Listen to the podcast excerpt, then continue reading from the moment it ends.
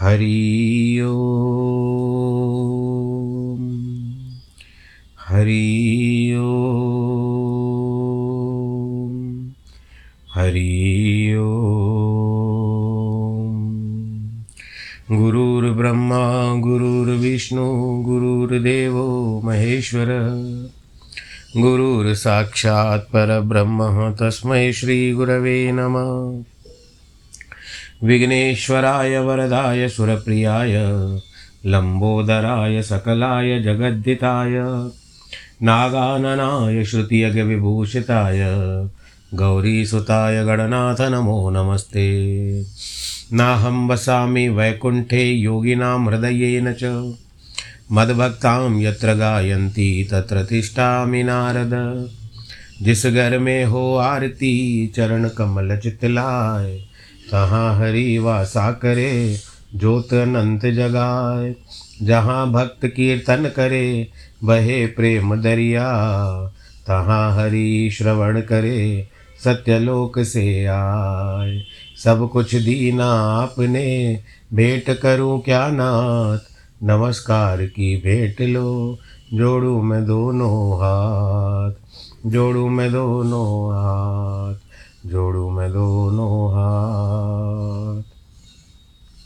शान्ताकारं भुजगशयनं पद्मनाभं सुरेशं विश्वाधारं गगनसदृशं मेघवर्णं शुभाङ्गं लक्ष्मीकान्तं कमलनयनं योगिविरदानगम्यं वंदे विष्णुं भवभयहरं सर्वलोकैकनाथं मङ्गलं भगवान् विष्णु, मङ्गलं गरुडध्वज, मङ्गलं पुण्डरीकाक्ष मङ्गलायस्तनोहरि, सर्वमङ्गलमाङ्गल्ये, शिवे सर्वार्थसाधिके, शरण्ये त्र्यम्बके गौरी, नारायणी नमोऽस्तु ते, नारायणी नमोऽस्तु ते, नारायणी नमोऽस्तु ते। श्रीमन्नारायण श्रीमन्नारायण श्रीमन्नारायण। मय्यनन्तमहाबभो महाम्बोधो विश्वं नाम विकल्पना। अतिशांतो निराकार एत देवाह मास्थित। मुझ अंतहीन महासमुद्र में निश्चय संसार कल्पना मात्र है, मैं अत्यंत शांत हूँ, निराकार हूँ, इसी अवस्था में स्थित हूँ। जनक जी कहते हैं कि आत्मा रूपी अंतहीन समुद्र हूँ, जिसमें संसार कल्पना मात्र है। जब उसका अस्तित्व ही नहीं है तो मुझे कैसे प्रभावित कर सकता है? पहले इस कल्पना को भ्रम को ही मैं वास्तविक समझता था। इसलिए मुझको प्रभावित करता था, अशांत करता था। अब मैं अपने आप को निराकार रूप में समझकर अत्यंत शांत हूँ। अब मेरे में कोई विक्षेप नहीं है। ये सारे विक्षेप मन के कारण थे। आत्मरूप मुझमें कोई विक्षेप नहीं हो सकता। नात्मा भावेशु नो भावस्तत्रांते तान अनंते निरंजने, इत्यशक्तोस्पृह शांत एतदेदाव मास्थित राजा जनक कहते हैं कि शरीर के साथ इंद्रियाँ और मन सदैव विषयों की ओर आकर्षित होते हैं, तथा इंद्रियों की सहायता से उन्हें भोग कर तृप्त करता होता है। शरीर नहीं रहने पर इंद्रियाँ भी नहीं रहती, किंतु मन सूक्ष्म शरीर के साथ रहने से इसी विषय भोगों के प्रति रुचि बनी रहती है। इसी वासना के कारण पुनः नया शरीर ग्रहण करता है। इसीलिए संसार के सभी विषयों का संबंध केवल शरीर और मन तक ही है। यही करता और भोगता है कि विषयों का भोग करते हैं इनसे परे आत्मस्वरूप जो न करता है, न भोगता है। अतः इस आत्मा का विषय से कोई संबंध नहीं है। न आत्मा विषयों में है और न विषय उसका अनंत निर्दोष आत्मा में है। इसीलिए मैं आत्मा होने से सदा इस विषयों के प्रति अनासक्त हूँ। विषयों के प्रति आसक्ति केवल मन व शरीर की है, मेरी नहीं है। इसीलिए मैं सुप्राह मुक्त हूँ। मेरी विषयों में कोई इच्छा नहीं है, ऐसी अवस्था में स्थित हूँ। जनक कहते हैं कि आत्मस्वरूप हूँ तथा आत्मा के लिए समस्त संसार इंद्रजाल की भांति माया एवं भ्रम दिखाई देता है। यह माया, जल, मन और इंद्रियों को ही प्रभावित कर सकता है। इसमें अज्ञान है। आत्मज्ञान स्वरूप है। वह इससे कोई प्रभावित नहीं होती। वह इस सारे खेल को दृष्टा देख, होकर देखती है। जब तक अज्ञान था, तब तक मैं इस इंद्रजाल को समझता था, जिससे हे और उपादेय अच्छा बुरा हा लानी, हानि लाभ, शुभ अशुभ आदि की अनेक कल्पनाएँ करता था। अब मुझे आत्मबोध हो चुका है, जिससे अब अपने इसको, इन सबसे परे आत्मस्वरूप मानता हूँ। इसीलिए संसार मुझे इंद्रजाल से अधिक महत्व का ज्ञात नहीं हो सकता।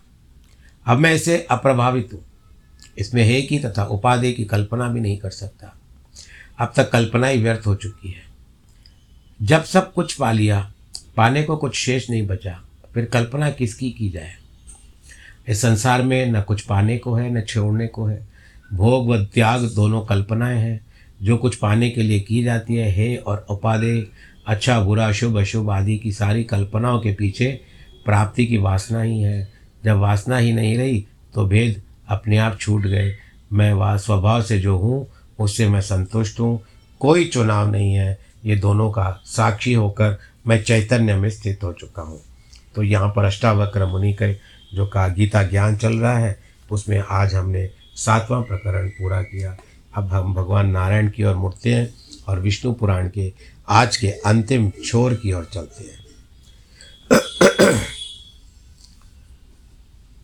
ओम नमो भगवते वासुदेवाय। अब यहाँ पर शिष्य परंपरा, महात्म्य और उपसंहार, यानी अंत। पराशर जी कहते मैत्रे मैंने आपसे तीसरे अत्यंत प्रलय का वर्णन किया, जो सनातन ब्रह्म में लय मोक्ष, लय रूप मोक्ष है। मैंने तुमसे संसार की उत्पत्ति, प्रलय, वंश, मनवंतर तथा वंशों के चरित्र का वर्णन किया। मैंने तुम्हें सुनने के लिए उत्सुक देखकर, संपूर्ण शास्त्रों में श्रेष्ठ सर्व पाप विनाशक और पुरुषार्थ का प्रतिपादक वैष्णव पुराण सुना दिया। अब तुम्हें जो कुछ पूछना हो, वह पूछो, मैं तुमको बताऊँगा। मैत्रेय जी कहते हैं, भगवान, मैंने आपसे जो कुछ पूछा था, वह सभी आप कह चुके हैं। मैंने भी उसे श्रद्धा भक्ति पूर्वक सुना। अब मुझे और कुछ भी पूछना नहीं है। हे मुने, आपकी कृपा से मेरे समस्त संदेह निवृत्त हो गए। मेरा चित्त निर्मल हो गया है। तथा मुझे संसार की उत्पत्ति, स्थिति और प्रलय का ज्ञान हो गया है। हे गुरु, मैं चार प्रकार की राशि और तीन प्रकार की शक्तियाँ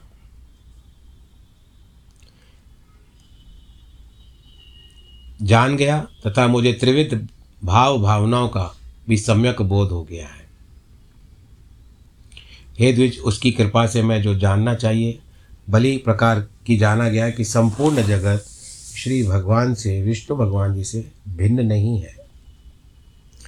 इसीलिए अब मुझे अन्य बातों के जानने से लिए कोई लाभ नहीं है। मैंने पा लिया। जैसे वहाँ पर जनक कहते हैं ना, अष्टावक्र मुनि को कि मैंने पा लिया। तो उसी तरह से मैत्रेय जी भी कहते हैं कि मैंने बहुत कुछ पाया है।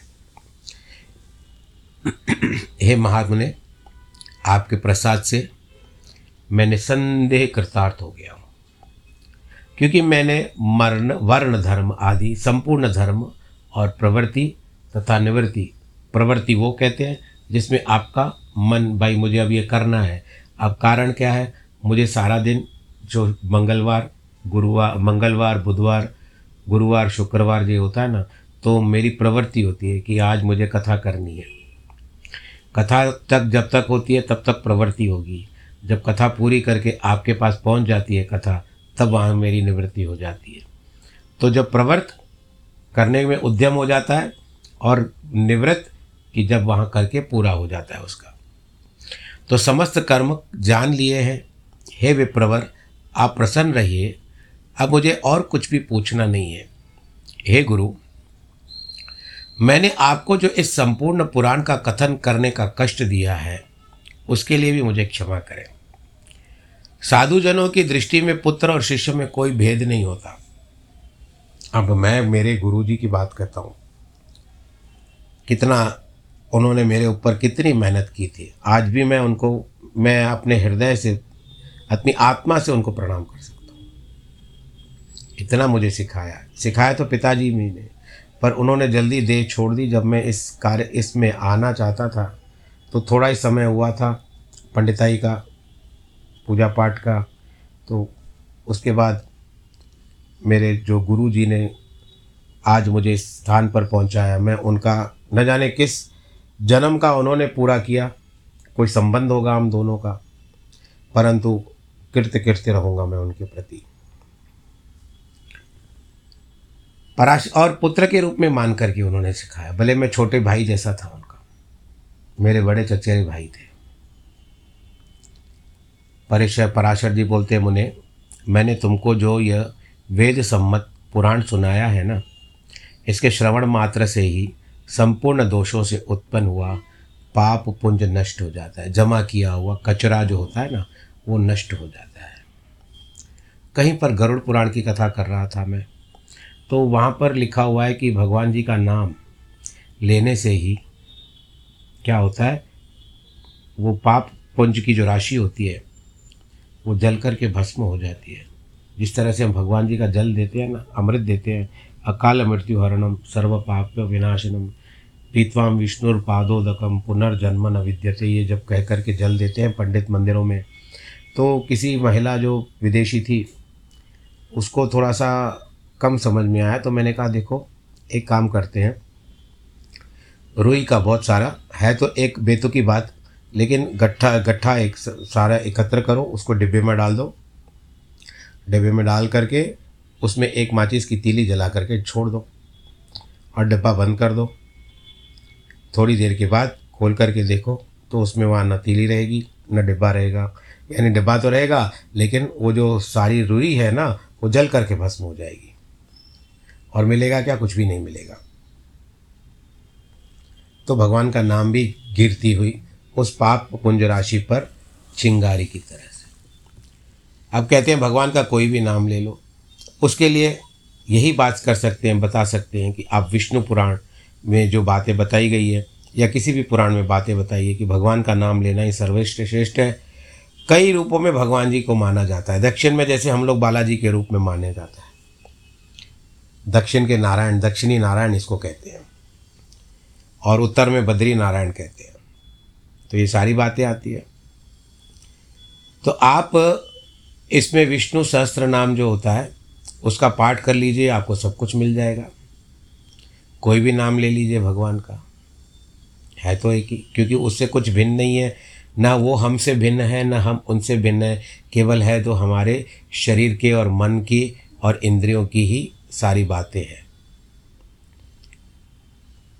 अब मैंने तुमसे सृष्टि की उत्पत्ति, जो ब्रह्मा जी के द्वारा होती है, फिर प्रलय, वंश, मनवंतर, वंश के चरित, इन सभी का वर्णन किया है। इन सब का मिलान होने के बाद एक पुराण बनता है। इस ग्रंथ में देवता, दैत्य, गंधर्व, नाग, राक्षस, यक्ष, विद्याधर सिद्ध और अप्सरागण भी का भी वर्णन किया जाता है। आत्माराम और तपोनिष्ठ मुनिजन चातुर्वर्ण विभाग। चातुर्वर्ण का मतलब क्या होता है? ब्राह्मण, क्षत्रिय, वैश्य, शूद्र। महापुरुषों के विशिष्ट चरित्र। पृथ्वी के पवित्र क्षेत्र, पवित्र नदी, समुद्र, अत्यंत पावन पर्वत, बुद्धिमान पुरुषों के चरित्र वर्ण धर्म तथा धर्म तथा वेद और शास्त्रों का भी इसमें सम्यक निरूपण हुआ है।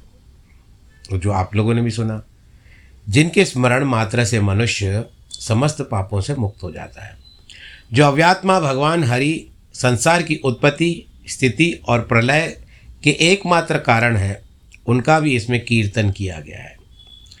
जिनके नाम का विवश होकर कीर्तन करने से ही मनुष्य सिंह से डरे हुए, घीदड़ों के समान पापों से मुक्त हो जाता है।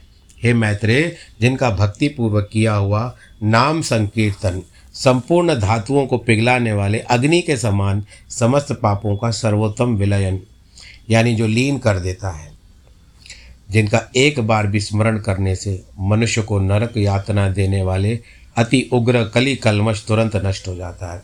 विष्णु सहस्त्र नाम में भी जब आरंभ होता है ना तो यही बात बताई जाती है। यश स्मरण मात्रेण जन्म संसार वंदनात् विमुच्यते विष्णु नमस्तस्मय विष्णवे, प्रभु विष्णवे। यस्य स्मरण मात्रेण। जन्म संसार वंदनात् नमस्तस्मय विष्णवे, प्रभु विष्णवे।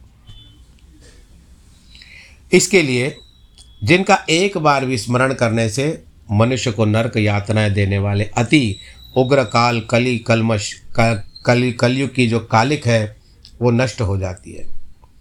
हे द्विजोतम द्विजोतम में मतलब होता है द्विज ब्राह्मण को कहते हैं, और या तो ब्रह्मचारी को कहते हैं तो द्विजोतम ब्राह्मण ही है, क्योंकि अभी ये, इसके लिए आपको उत्तम कहना चाहता हूँ। द्विजोतम हिरण्य गर्भ देवेंद्र, रुद्र, आदित्य, अश्वनी कुमार हिरण्य गर्भ ब्रह्मा जी को कहते हैं, देवेंद्र इंद्र को कहते हैं, रुद्र शिव जी को कहते हैं, आदित्य सूर्य को कहते हैं, अश्वनी कुमार जो सूर्य के पुत्र है वायु है, अग्नि, वसु साध्य और विश्व देव आदि देवगण।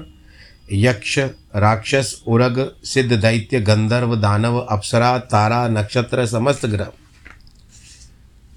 सप्तऋषि, लोक, लोकपालगण, ब्रह्मा ब्राह्मण आदि मनुष्य, पशु, मृग, सरीसृप, जो बिच्छू होता है, विहंग, पलाश आदि, वृक्ष, वन, अग्नि, समुद्र, ये सब बातें। ये संपूर्ण ब्रह्मांड जिनके आगे सुमेरों के सामने एक रेणु के समान है उपादान का कारण है कि सर्वज्ञ सर्वज्ञ, सर्वस्वरूप, स्वरूप रहित पापनाशक भगवान विष्णु में इसका कीर्तन किया जाए। अश्वमेध यज्ञ में अवव्रत, यानी जिसको अज्ञा, यज्ञांत स्नान करने का फल मिलता है, वही फल मनुष्य इसको सुनकर प्राप्त करता है। प्रयाग, पुष्कर, कुरुक्षेत्र, समुद्र तट पर उपवास करने का भी जो फल मिलता है, इससे प्राप्त हो जाता है। ज्येष्ठ मास के शुक्ल पक्ष की द्वादशी को मथुरावासी मथुरापुरी में उपवास करते हुए यमुना स्नान करके समाहित चित्त से श्री अच्युत बलि प्रकार पूजन करने से मनुष्य को अश्वमेध यज्ञ का संपूर्ण फल मिलता है। कहते हैं कि अपने वंशजों द्वारा यमुना तट पर पिंडदान करने से उन्नति लाभ किए हुए अपने पितरों की स्मृति देखकर दूसरे लोगों के पितृ पितामहों ने इस प्रकार कहा था कि क्या हमारे कुल में उत्पन्न हुआ कोई पुरुष ज्येष्ठ मास के शुक्ल पक्ष में द्वादशी तिथि को मथुरा में उपवास करते हुए यमुना जल में स्नान करके श्री गोविंद का पूजन करेगा, जिसे हम भी अपने वंशजों द्वारा उद्धार पाकर ऐसे परम ऐश्वर्य को प्राप्त कर सकेंगे। जो बड़े भाग्यवान होते हैं, उन्हीं के वंशधर ज्येष्ठ मासीय शुक्ल पक्ष के भगवान का अर्चन करके यमुना में पितृगण को पिंडदान भी करते हैं। ये इस कथा में लिखा हुआ है। उस समय यमुना जल में स्नान करके सावधानतापूर्वक बलि प्रकार भगवान का पूजन करने से पितृगण को पिंड देने से पितामह को तारता हुआ पुरुष उस पुण्य का भागी होता है। वही पुण्य भक्ति पूर्वक इस पुराण का एक अध्याय सुनने से ही प्राप्त हो जाता है। यह पुराण संसार से भयभीत हुए पुरुषों का अति उत्तम रक्षक, अत्यंत श्रवण योग्य, यानी सुनने योग्य और पवित्रों में परम उत्तम है। यह मनुष्यों के दुस्वप्नों को नष्ट करने वाला है। कईयों को बुरे सपने आते हैं ना तो ये नष्ट करता है। संपूर्ण दोषों को दूर करने वाला है। मांगलिक वस्तुओं में परम मांगलिक और संतान तथा संपत्ति देने वाला है। इस आशा, आर्ष पुराण को सबसे पहले भगवान ब्रह्मा जी ने रिभु को सुनाया था। रिभु ने प्रिय व्रत को सुनाया था। प्रिय व्रत ने भागुरी से कहा था, फिर इसे भागुरी ने स्तंभ मित्र को स्तंभ मित्र ने ददीची को ददीची ने सारस्वत को और सारस्वत ने भृगु को सुनाया। तथा भृगु ने पुरुत्कुत से पुरुत्कुत से नर्मदा से और नर्मदा ने धृष्टराष्ट्र एवं पूर्णनाग से कहा, हे द्विज, इन दोनों में यह पुराण नागराज वासुकी को सुनाया। वासुकी ने वत्स को, वत्स ने अश्वत्तर को, अश्वत्थर ने कंबल को और कंबल ने एला पुत्र को सुनाया। इसी समय मुनिवर वेद शराब पाताल लोक में पहुँचे।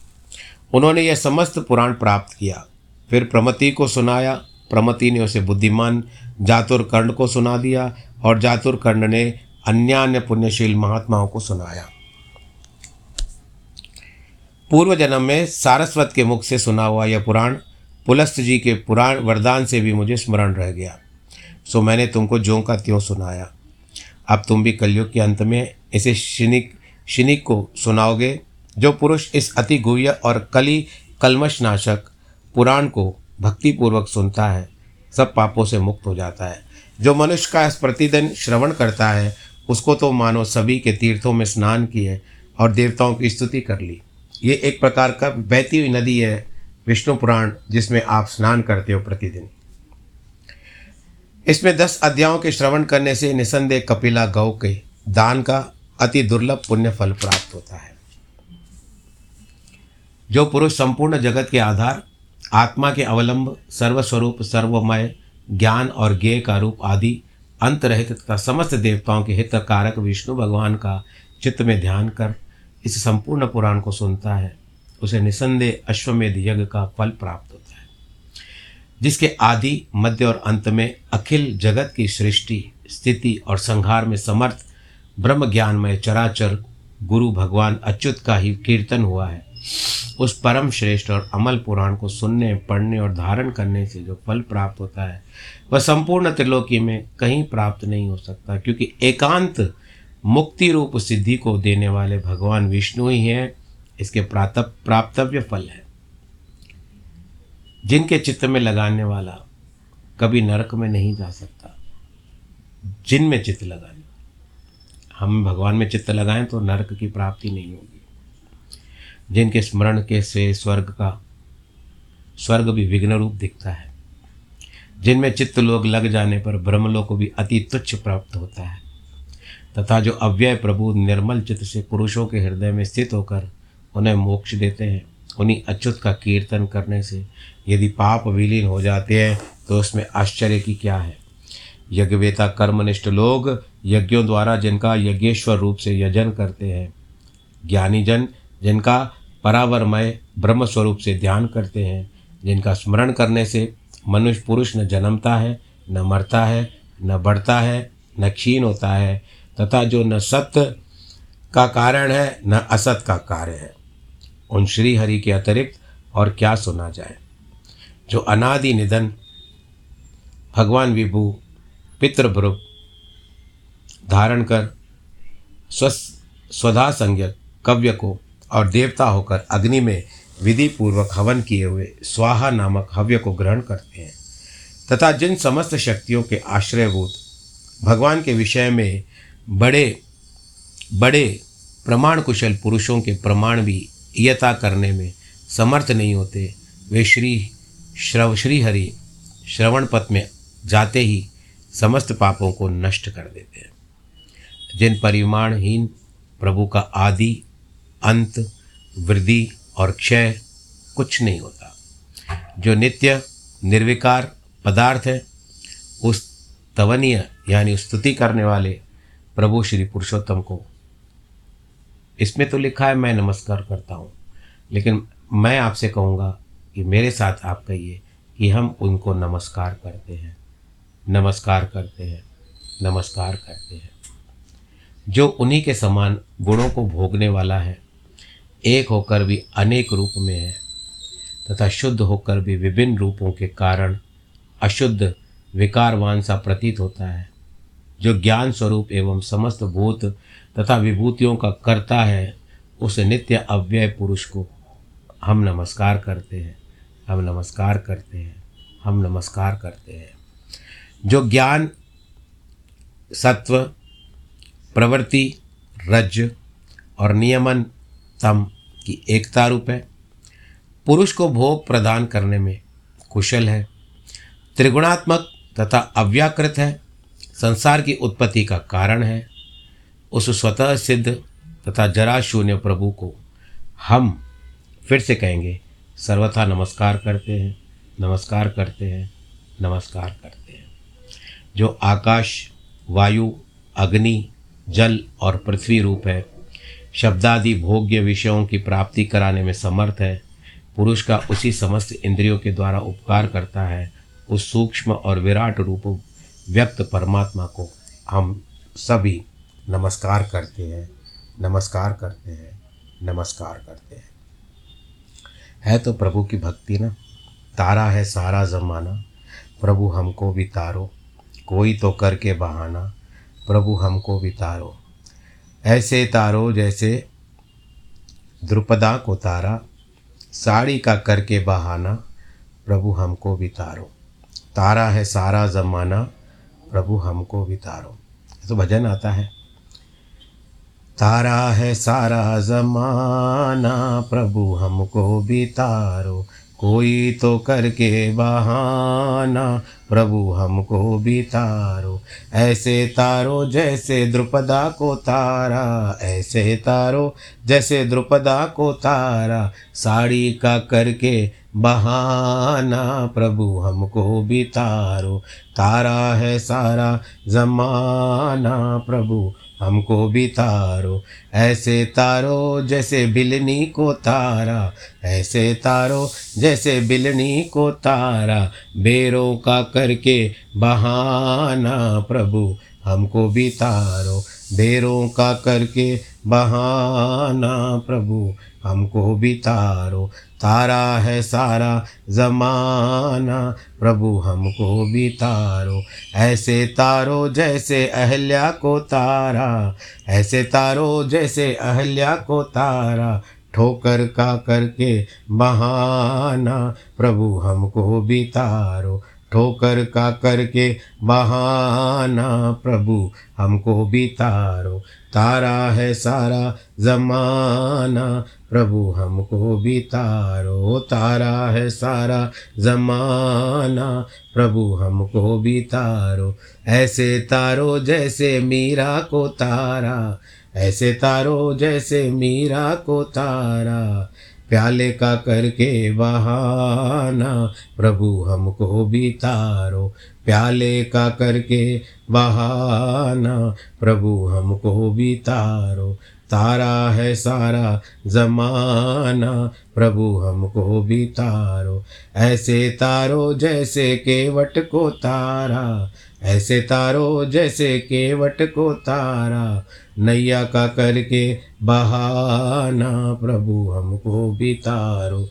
नैया का करके बहाना प्रभु हमको भी तारो। तारा है सारा जमाना प्रभु हमको भी तारो। ऐसे तारो जैसे सुदामा को तारा, ऐसे तारो जैसे सुदामा को तारा।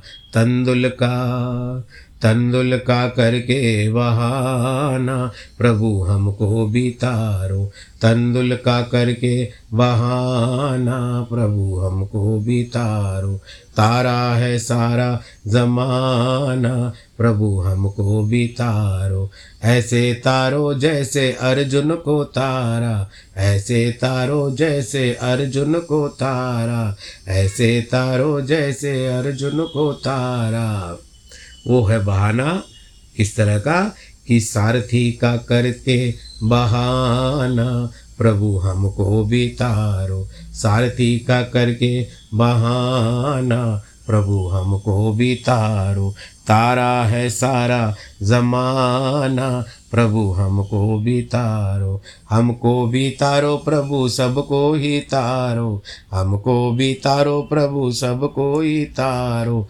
कोई तो कोई तो करके बहाना प्रभु हमको बितारो कोई तो करके बहाना प्रभु हमको बितारो तारा। है सारा जमाना प्रभु हमको बितारो इति विविधमजस्य यस्यं रूपं प्रकृतिपरात्ममयं सनातनस्य प्रदिश, प्रदिशतु भगवान् शेषपुंसां हरिहर पर हरिरप हरिरप जन्म जराधिकां सिद्धम। इस प्रकार जिन नित्य सनातन के परमात्मा के प्रकृति पुरुषमय ऐसे अनेक रूप हैं, वे भगवान हरि समस्त पुरुषों को जन्म और जरा आदि से रहित करके मुक्ति रूप सिद्धि प्रदान करे। यही भगवान जी से प्रार्थना है। इति श्री विष्णु पुराणे षष्ठेर्षे अष्टमोध्याय। इति श्री पराशर मुनि विरचिते। श्री विष्णु पुराण, विष्णु परत्व निर्णायके श्रीमती विष्णु महापुराणे षष्ठेष्ट समाप्त। और इति श्री विष्णु पुराण कथा वार्ता संपूर्ण। श्री विष्णव अर्पणमस्तु। श्री विष्णव अर्पणमस्तु। श्री विष्णु अर्पणमस्तु। भक्तजनों, भगवान नारायण जी का, विष्णु का जो स्वरूप, विष्णु पुराण है, वो आज हमने यहाँ पर पूरा किया। सोमवार से अष्टावक्र गीता को भी लेंगे, केवल अष्टावक्र गीता का ही पाठ करेंगे, और उसके बाद ये पूरा होने के बाद एक नया पुराण, जो भी हाथ में आया, प्रयत्न कर रहा हूँ। आप लोगों के भी मेरे पास पड़ी हुई है विनती, बस देखते हैं, जिनके वैवाहिक वर्षगांठ है। सब लोग खुश रहें आनंदित रहें प्रफुल्लित रहें और आपको कहना है नमो नारायण।